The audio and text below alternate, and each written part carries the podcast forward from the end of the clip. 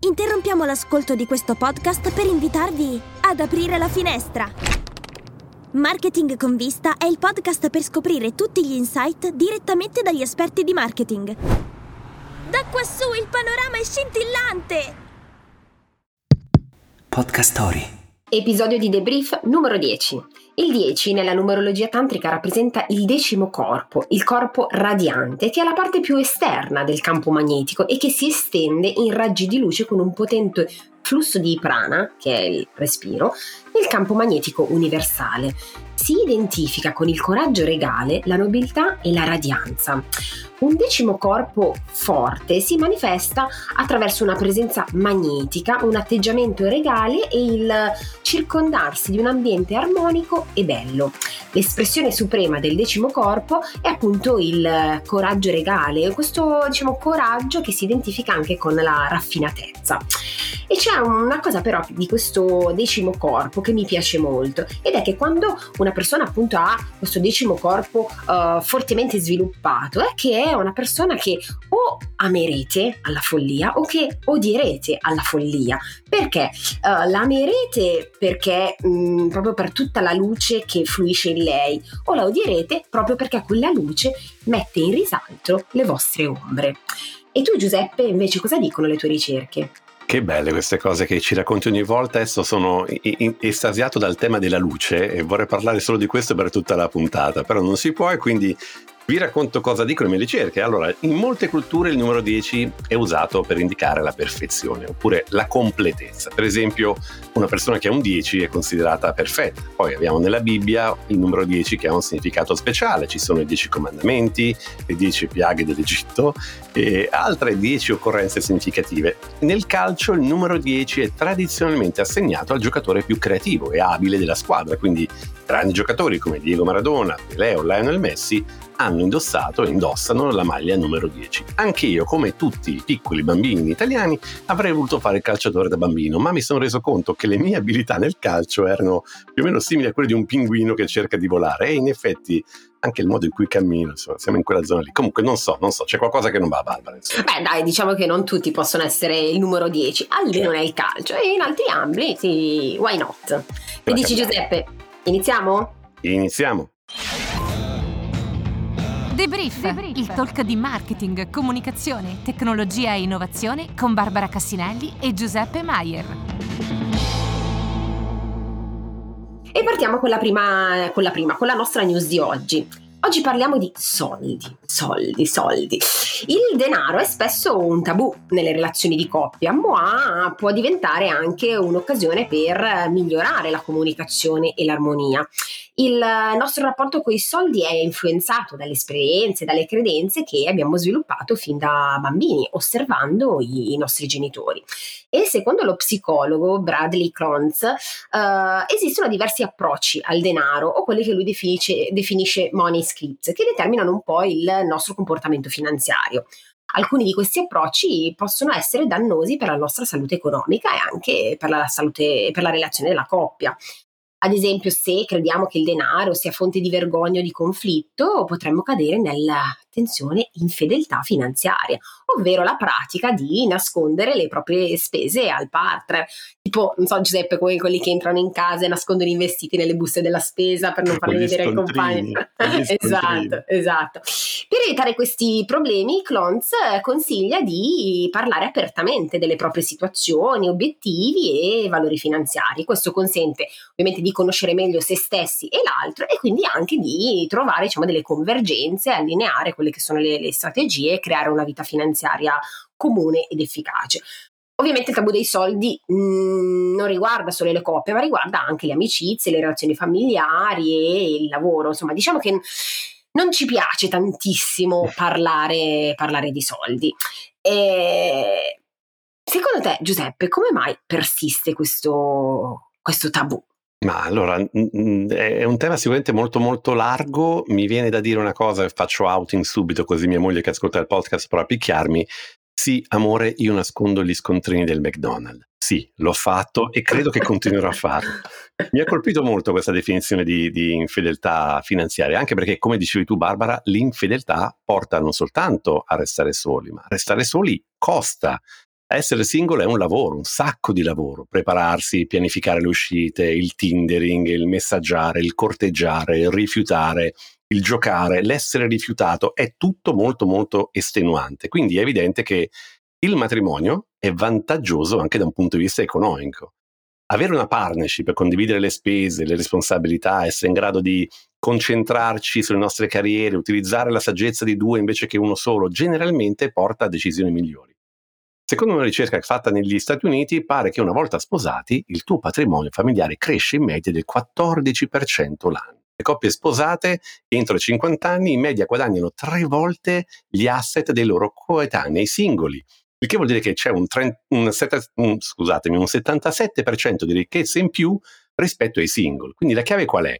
La chiave è prendere sul serio tutta quella roba del finché morte non ci separi. E, e per le aziende più o meno è lo stesso. Le aziende che riescono a fare questo, cioè che riescono a creare una relazione di lungo periodo con i consumatori, sono quelle che poi ottengono maggiori guadagni eh, negli anni che, che, vengono, come ad esempio Amazon Prime, per cui non è più soltanto un rapporto transazionale, ma è ricorsivo. Quindi in sintesi, come per il business, può sembrare più semplice passare da un appuntamento all'altro, non impegnarsi o avere anche infedeltà finanziaria, come dicevamo prima, però per quanto controintuitivo, credo che sia proprio tramite la trasparenza e la condivisione che insieme si può crescere anche economicamente. Comunque è un tema super interessante, direi che vale assolutamente la pena di chiedere qualcosa in più ad una persona che da tempo si sta impegnando per combattere questo tabù salariale. Barbara, vuoi introdurla tu? Siamo state qualche anno fa sullo stesso palco in una co-conduzione di un evento e con noi oggi Montserrat Fernandez Blanco, co-founder di Rame. Benvenuta! Grazie mille, davvero. Ciao a tutti. Benvenuta, benvenuta. allora, noi partiamo con la nostra domanda di rito. Da dove ci podcasti? Da dove sei collegata?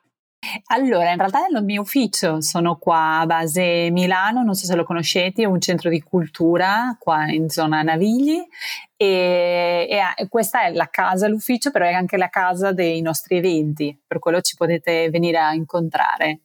Bello, beh, non mancheremo, verremo io e Giuseppe. Uh, Monserà, in apertura di episodio io e Giuseppe abbiamo parlato di soldi e di come questo tema sia un tabù. E quindi non possiamo che cominciare parlando di Rame, che è appunto una piattaforma innovativa che si eh, propone di creare eh, empowerment finanziario attraverso eventi, newsletter, podcast e tanto altro. Da dove nasce questa idea e che risultati state avendo? Allora, già sai che io ho una passione per i tabù e, e, giustamente un anno e mezzo fa con Annalisa Monfreda, che è la mia socia, ci siamo resi conto che in realtà ancora nella nostra società i soldi sono un tabù, perché se voi ci pensate eh, è strano no? che nelle conversazioni, non so, fra gli amici in una cena tu dici ma quanto guadagni o quanto stai pagando di ipoteca, di mutuo. E allora eh, lì resi, abbiamo cominciato a fare ricerca e a capire quali sono le conseguenze, perché questo è il problema dei tabù, no? che hanno enormi conseguenze nella nostra società. Per esempio, con il tema dei soldi, quello che succede è che la gente cominciamo a non occuparci di quella parte della nostra vita. E, ehm, e allora eh, abbiamo, con questa ricerca abbiamo anche scoperto delle cose molto interessanti, perché una delle cose che si dicono perché la gente comincia a occuparsi dei soldi è quello di fare corsi di educazione finanziaria che è vero che sono molto necessari, però noi pensiamo che non poteva essere l'unica soluzione. La soluzione prima era quella di rompere il tabù. Perché? Perché a volte tu puoi sapere di soldi, per esempio io sono l'esempio perfetto, nel senso che diciamo io sono il target, ehm, perché io sono una persona che ha avuto un'azienda prima, nel senso che io ho, ovviamente ogni anno facevamo il bilancio, nel senso che diciamo che io avrei dovuto sapere di soldi, invece i miei soldi non li gestivo. E, per esempio, eh, una, uno dei momenti fondanti di questo progetto è stato che io ho incontrato Paolo Galvani facendo un evento, che lui era stato nel co-working che io avevo fondato con degli amici e allora lì era stato molto interessante perché lui mi aveva lanciato questa domanda super provocatoria di ma tu Monsi ti stai occupando dei tuoi soldi e io mi ricordo che le avevo detto ma cosa chiedi Paolo? Nel senso io non ho tempo adesso all'azienda e questo è il problema no? che le persone anche se tu sai dei soldi non ti occupi di quella parte della tua vita per quello noi abbiamo cominciato un anno fa con questo progetto che è un progetto anche culturale dove quello che vogliamo fare è rompere il tabù e abbiamo cominciato con questa newsletter che arriva tutti i mercoledì dove raccontiamo storie di, di soldi, eh, che è anche un podcast e ah, ovviamente è anche diventato evento eh, con questo format che si chiama nudismo finanziario dove invitiamo le persone giustamente a parlare di soldi partendo dalla domanda super provocatoria che cioè, è bellissimo vedere il gelo del pubblico perché io sul palco chiedo come prima domanda quanti soldi hai in banca? è bellissimo, bellissimo, sentire il gelo della gente tipo ma ha fatto la domanda per quello diciamo che Rame ehm, questo progetto che vuole rompere un tabù eh, parlandone Bello, mi piace molto anche la definizione di nudismo finanziario che puoi intendere in due modi. Da una parte c'è l'impatto perché ti stanno facendo una domanda brutta e dall'altra se non ci pensi prima o poi finisci in mutande eh, o senza mutande addirittura. Esatto. Ascolta Mons, è una domanda che mi viene spontanea occupandomi io di, di, di brand, di brand identity e quant'altro. Come, come hai scelto, come avete scelto il nome Rame per la tua mm. piattaforma? Cosa significa per voi e cosa vuoi trasmettere? Allora, questa è un'idea di Annalisa Monfreda, la mia socia che è bravissima inventando nomi. Ehm, allora, il nome nasce da ehm, che in realtà noi come rame, è, nel senso quando tu cominci a comprarti dei soldi, ti, ti, è inevitabile che ti pone la domanda cos'è per te la ricchezza, no? In realtà è una domanda che tante volte non ce la poniamo, viene data, no? E nella nostra società è quasi mh, per scontato che la ricchezza è l'accumulo, il possesso, e l'avere sempre di più, no? soprattutto in questo momento storico è, è pazzesco. Abbiamo figure come Bezos, no? che è una, eh, una ricchezza quasi pornografica, no? come l'idea di eternità, che non riesci a, averla tutta nel tuo cervello. E, ehm, e allora invece Rame è molto interessante perché il lancio della moneta in una fontana per chiedere un desiderio e in realtà è l'unico gesto che ci riporta i soldi a, a questa idea dei desideri è molto interessante perché chiedendo alla nostra community cosa erano per loro i soldi, questo per esempio è una delle domande che facciamo anche durante gli eventi, emergeva questo, no? desideri, obiettivi, cose che voglio fare. Per quello lì la ricchezza eh, viene misurata in un'altra maniera. Okay. Non c'è bisogno che ci sia un, un metallo prezioso, anzi, no? eh, diventa quasi un, un, un, filtro per farti percepire il valore delle cose. Mm. Molto bello. Bello, bello. Tra l'altro mi sta venendo in mente che recentemente ho letto una notizia dove dicevano, perché si parla sempre se i soldi portano o fanno la felicità. Sì. E pare che da questa ricerca si è emesso che sì, fanno la felicità, hanno stabilito anche una soglia intorno ai 100.000 euro. Esatto. Bisogna capire in quale città però, perché non so se Milano, Madrid o Frosinone. Quello è cioè, vero, perché in Puglia si vive benissimo con Minchia, cioè in Puglia io ci vado domani mattina. Esatto, esatto. Ah, um, Monza, ti faccio anche un'altra domanda. Nel scegliere questa strada, nel, crea- nel creare insieme alla tua socia questa, questa società Rame, eh, che parla quindi di soldi, di scelte finanziarie e quant'altro, c'è stata anche un'influenza diciamo da parte della tua famiglia, da parte di un percorso, che ne so, all'interno del, del, dei, dei, genitori, se ti hanno in, insegnato o non insegnato a gestire i soldi, quindi se comunque un qualcosa è più legato alle tue origini. Allora, eh, giustamente come vi raccontavo, Rame è anche un podcast e in una delle puntate ho raccontato la mia storia e per fortuna questa storia ancora non l'ha sentito mio padre perché se no mi desidererebbe Meno male che non ha imparato l'italiano. E, no, allora, giustamente eh, questa è una delle cose interessanti no, di questo progetto che ti rendi conto che quando è un tabù, come diciamo prima, tu non parli e c'è tutta una parte delle persone, anche delle persone vicine a te, che eh, tu magari non conosci quella parte della loro vita. E questo è interessantissimo, no? scoprire la nostra biografia mh, mm, finanziaria. E per quello invito a voi, invito anche al pubblico di, non so, andare questa sera e lanciare queste domande, no? Qual è per esempio il tuo primo ricordo collegato ai soldi, eh, la tua famiglia, no? Che cosa ti hanno raccontato dei soldi? Allora, è molto interessante perché io, per esempio, facendo questo progetto anche ho scoperto delle cose. Per esempio, io e mia sorella entrambe eh, siamo imprenditrici che è curioso perché invece mio papà ha lavorato tutta la vita in banca e invece la mia mamma è stata eh, casalinga. E io sempre mi sono chiesta, eh, per esempio, caspita, come mai due figli diventano imprenditrice, da dove c'è venuta, non c'è tradizione, proprio zero. E invece parlando con mia madre mi ha raccontato che lei, per esempio, eh, aveva studiato per essere sarta e quando era giovane aveva provato a diventare imprenditrice, che caspita, era molto avanti no? in anni 70 fare una cosa del genere, per quello questa cosa l'ho scoperta che non la sapevo. Allora, io in realtà, ovviamente, avendo un papà in banca, sono stata eh, educata sulla cosa del risparmio, di fare scelte che ti portassero a avere soldi da grande, la sicurezza. E io, giustamente, essendo una figlia che si è contrapposto a suo padre, io ho scappato completamente di questo modello, eh, lo vedevo un modello sbagliato, io ero, ovviamente io ho fatto un percorso, ho fatto lettere, ho fatto teatro, ho fatto cinema, tutte scelte sbagliate per mio padre perché giustamente mi mettevano in un pericolo economico pazzesco. Allora io diventando grande mi sono resa conto che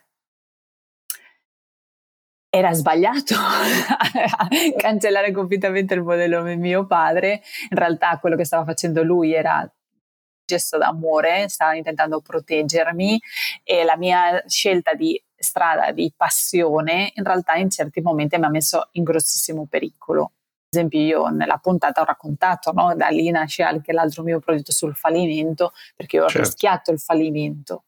E, ehm, per quello, come dicevo, lì io ho imparato adesso essendo adulta che è meglio no, fare un ibrido fra un po' di passione nella vita, per anche una eh, come si dice, gestione oculata dei soldi.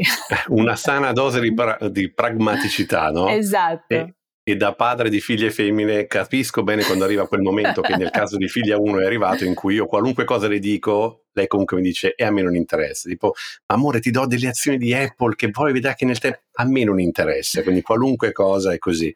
Ascolta, tu hai appena, appena citato la, una tematica che per me è molto cara, nel senso che è molto poco dibattuta e invece dovrebbe esserlo molto di più, che è la tematica del fallimento. No? Mm. Eh, qual è il tuo uh, collegamento, qual è la, la, tua esperienza, la tua vita personale con uh, il tema del fallimento, con il mondo delle start-up e con quello finanziario? Quindi sicuramente origina, fra virgolette, dalla tua famiglia, perché mi sembra chiaro che hai avuto un influsso molto importante quel tipo di, di esperienza. Però come vivi oggi il tema del fallimento?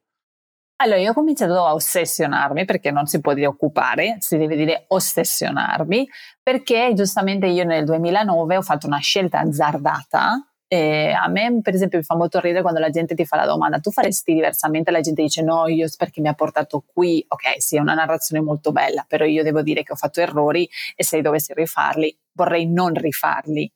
E per esempio l'errore che ho fatto è che ho lasciato un lavoro perché avevo conosciuto Alberto Masetti Zannini che stava portando qua, vi sto parlando di un'epoca dove manco la parola coworking esisteva, nel senso era, mi ricordo che noi dicevamo che The Hub era uno spazio per delle persone con delle idee, la cosa più fumosa al mondo, mi ricordo che tutti ci dicevano e, ma figurati chi vorrà pagare per una biblioteca, nel senso la gente già aveva la biblioteca che è gratis.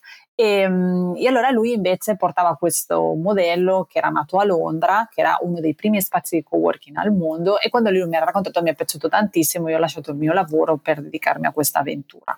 Ovviamente io mi sono ritrovata che dopo un anno avevo speso tutti i miei soldi e, ehm, e per esempio mi sono ritrovata che ho dovuto finire a fare tipo a trovare mh, questo lavoro di cameriera in un catering che facevo nei weekend. Dopo ho avuto la fortuna di vincere una borsa di studio, io ho fatto un dottorato e mi sono salvata, però ovviamente mi sono messa molto in rischio. Ovviamente mio padre lavorando in banca quando gli ho detto l'idea di che io lasciavo il lavoro per fare questa cosa non l'ha presa bene. Era entusiasta, era veramente felice.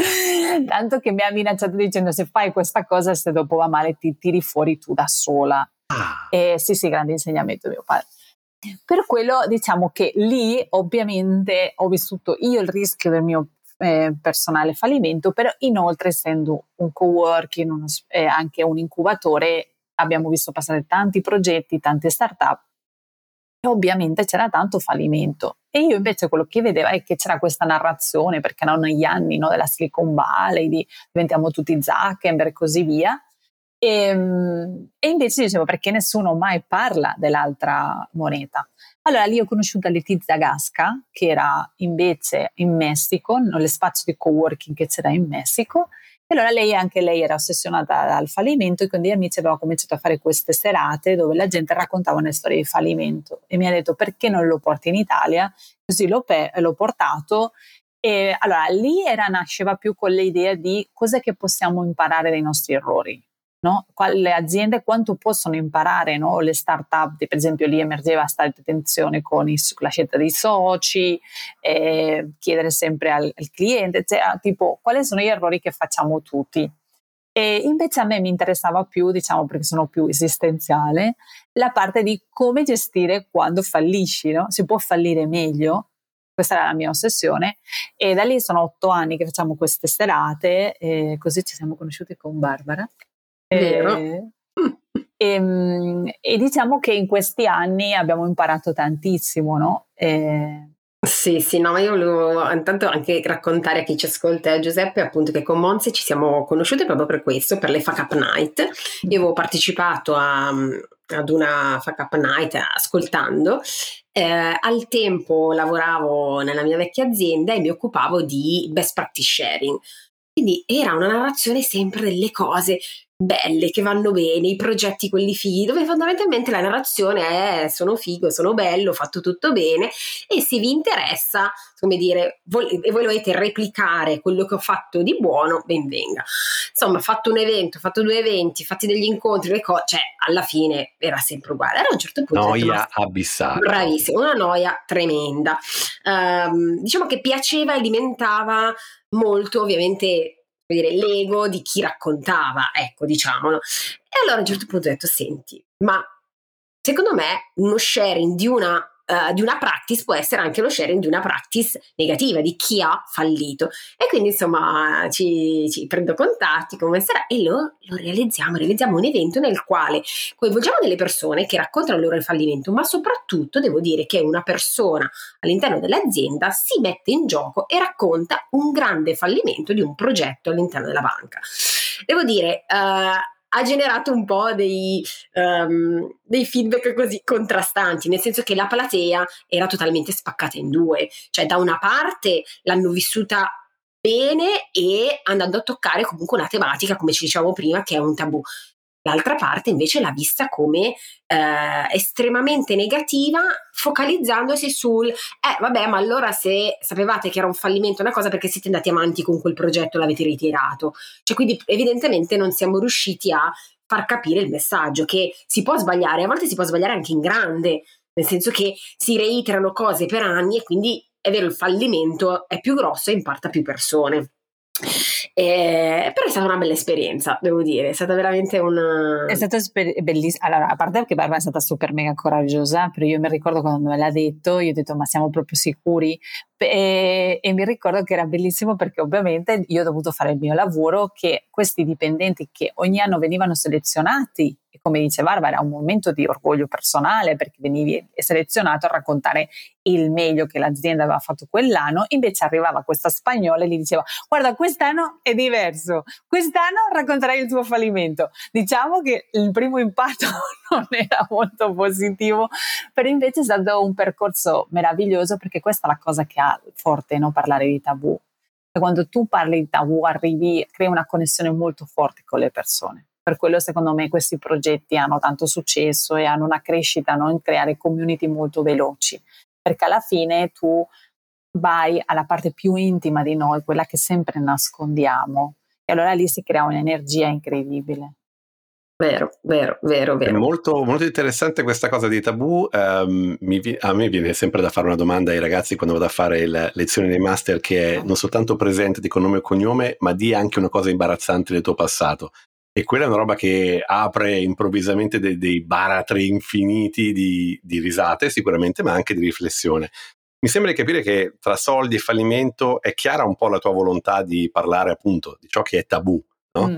Io quindi avrei due domande velocissime per te. La prima, che cos'è un tabù per te? E la seconda è, pensi davvero che una società senza tabù sarebbe una società migliore? Allora, eh, io mi occupo dei tabù perché per me i tabù sono un problema, nel senso che nel senso è un allenamento che mi serve per me, questo parte veramente da, come, tu, come ho detto all'inizio, io sono ossessionata alle sessioni perché è qualcosa di molto personale e, e a me è un allenamento costante che mi serve. È buffissimo, io racconto sempre storie di fallimento negli eventi ciclicamente perché io mi ritrovo lì, dico come è possibile che ancora non vivo così male. e ehm, per quello per me sì. Nel senso, per esempio, per me il fallimento è un problema e, ehm, e mi serve allenarmi. E, ehm, e, quella domanda, la seconda, me l'hanno fatta a volte, che è una domanda difficile da sapere una risposta, perché allora, secondo me la società ha creato i tabù giustamente per proteggerci, però questo era um, il senso che avevano i tabù nel passato. E invece il problema è che i tabù che abbiamo oggi nella società, quello che fanno è lasciarci da soli e allora non sono positivi. Perché questo è il problema del fallimento, che il fallimento nella nostra società è identitario, no? anche come i soldi. No? Tu vieni eh, identificato dipendendo dai soldi che hai fatto e il successo che hai avuto. E questo fa sì che se tu fai che il fallimento identitario non è il progetto che fallisce, sei tu che sei un fallito, è una categoria tua, qualcosa che ti identifica. Allora è inevitabile che le persone ovviamente lo neghiamo, lo nascondiamo, ci vergogniamo.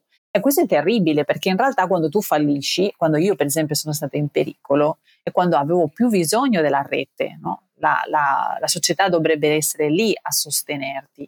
Invece, e soprattutto anche staccare fra il giudizio della persona, fra virgolette, e il giudizio del progetto. Mm. Perché come dicevi giustamente tu, il vero tema è che spesso viene associato, ok, quella persona è un fallito. Esatto. Non quel progetto è un fallito. E il problema è che tu lasci le persone da sole eh, con quella cosa lì. E questa è la cosa che succede con i tabù. Quando una cosa è un tabù, allora tu sei da solo a gestirlo. E normalmente sono cose molto difficili da gestire che giustamente abbiamo bisogno della comunità intorno a noi, di una rete che ci sostenga. Sì, assolutamente. E tra l'altro sto, mm, mi fa pensare anche a questa cosa perché tu ti sei focalizzata molto sul mondo delle, delle start-up dove ovviamente è più evidente eh, il concetto del fallimento, ma in realtà lo si può trasportare come per esempio nell'evento che abbiamo realizzato insieme all'interno di un'azienda perché comunque ci sono dei momenti nel percorso di crescita percorso di carriera di una persona eh, che vengono vissuti come dei fallimenti, anche di quelli non se ne parla. Perché? Perché si celebra sempre il fatto che sono diventato il capo di ho raggiunto questa posizione, ho raggiunto quello, ma non si parla mai dei momenti di stop, perché come ben sappiamo non è che la crescita può essere sempre in salita, a volte ci sono dei passaggi laterali, a volte ci sono degli stop, a volte ci sono delle cadute e ci si rialza. Quindi è, è veramente molt, molto ampio. Esatto, per quello io quando ho cominciato a occuparmi di questo tema non volevo dare soltanto il focus delle startup, perché invece mi sembrava molto interessante quello, quello che sguardo poteva portare ognuno dipendendo che lavoro faceva. E per quello noi alle serate invitiamo nel senso sono passati tutti perché per esempio c'è stato Roberto Saviano come scrittore, però ci sono stati architetti, per esempio nell'ultimo c'erano medici, nel senso veramente invitare chiunque perché ovviamente ha uno sguardo diverso. Assolutamente. Ti facciamo un'ultima domanda. Uh, questo podcast si chiama Debrief. Uh, se tu dovessi fare un debrief alla giovane te, alla giovane Monze, che cosa le diresti oggi? Quello che diciamo tutti no quando ai giovani state calmi, anche meno. Questa è la cosa bellissima di diventare grandi, nel senso che da, non, andava tutto bene. Non c'era da preoccuparsi. No, no, no, no, no.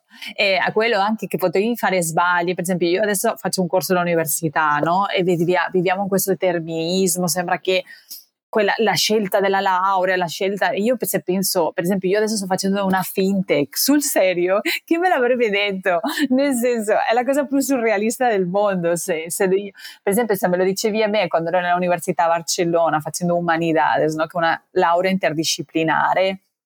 Eh, per niente specialistica, giustamente quello che vuole fare una conoscenza trasversale io facevo, non so, filosofia, letteratura, se pensi che quella ragazza oggi avrebbe fatto una fintech, eh, Però è anche bello, no? Perché in, in, qualche modo, non solo per le opportunità che si aprono, ma anche perché c'è un sacco di gente che fa le fintech essendo un fintech e venendo dal mondo fintech e magari invece può essere un modo no, diverso di avere un approccio e un, un'offerta e un prodotto di altra natura. Quindi bello, bello, bello. Grazie, grazie davvero Monserrat per essere stata con noi, grazie per averci raccontato la tua esperienza e quello che fai. In bocca al lupo per tutto. Grazie mille anche a voi. A presto. Anche questa chiacchierata, Barbara, super interessante. E mi viene da tornare un po' al punto di partenza. No? Abbiamo parlato all'inizio di infedeltà finanziaria, ma secondo te per quale motivo non riusciamo a, a parlare apertamente di questi temi, non solo con la propria compagna o il proprio compagno, ma anche con gli amici, no? con i colleghi di lavoro? Come mai? Ma sai, io credo che forse a volte uh, ci frena un po' il fatto di o mh, mm, che possa essere visto come un fare show off di quello che è il proprio, dire, il proprio stipendio, il proprio income, o comunque sono cose sulle quali poi le persone magari si pensa che possano dare so, un giudizio oppure fare anche altre riflessioni. Ma allora se fa questo lei può farlo perché si prende questo stipendio. Insomma, ecco, devo dire che se uh, analizzo un po' quelle che sono le, le conversazioni, anche nell'ambito delle mie amicizie, si, si tende di più a magari parlare del quella cosa non me la posso permettere, quella mm. spesa non la posso fare, piuttosto che, uh, che dialogare proprio su anche quantificare, proprio dare un, un numero. Uh, devo dire che Montserrat è stato bello chiacchierare con lei, soprattutto è molto um, lasciami dire, interessante, è bello vedere che una donna parla e affronta e fa parlare le persone di, di, un tabù come quello dei soldi e non solo, anche quello del, del, fallimento, perché diciamocelo, anche nella nostra cultura non si parla dei fallimenti, siamo tutti bravi e noi lo, lo sappiamo bene Giuseppe, quando andiamo, apriamo semplicemente LinkedIn è uno show off di tutte Bene. cose di successo, non si legge mai ho fallito, ho sbagliato e ho imparato. Certo, certo, è maledizione è tutta colpa della morale cattolica. Però no, è vero, è, è, assolutamente un tema e credo che sarebbe molto bello se questo stigma andasse via, un po' come un altro stigma che prima o poi mi piacerebbe affrontare in Debris, che è quello della, della salute mentale, no? Perché quanto più riusciamo a, a, eliminare questi stigmi dalla nostra vita, secondo me, tanto più ricchezza portiamo alle nostre interazioni e al valore che, che, che possiamo portare insieme, non soltanto nel lavoro, ma anche nella nostra vita.